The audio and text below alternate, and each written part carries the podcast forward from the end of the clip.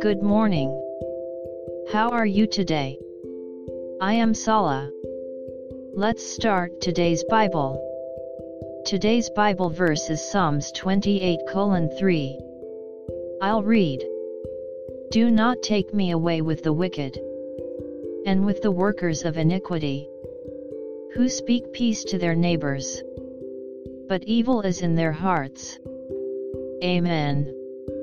He complained that he was suffering and having a hard time, even though he had done nothing in his disobedience to God. He pleaded that he should not put himself away with those who do not believe in God. By the way, this is a bit off topic, but I have heard that plea bargaining is allowed in the US because there will be a final judgment in heaven.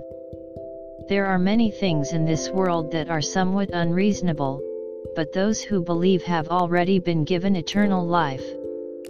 May today be another day that we pray to the Lord.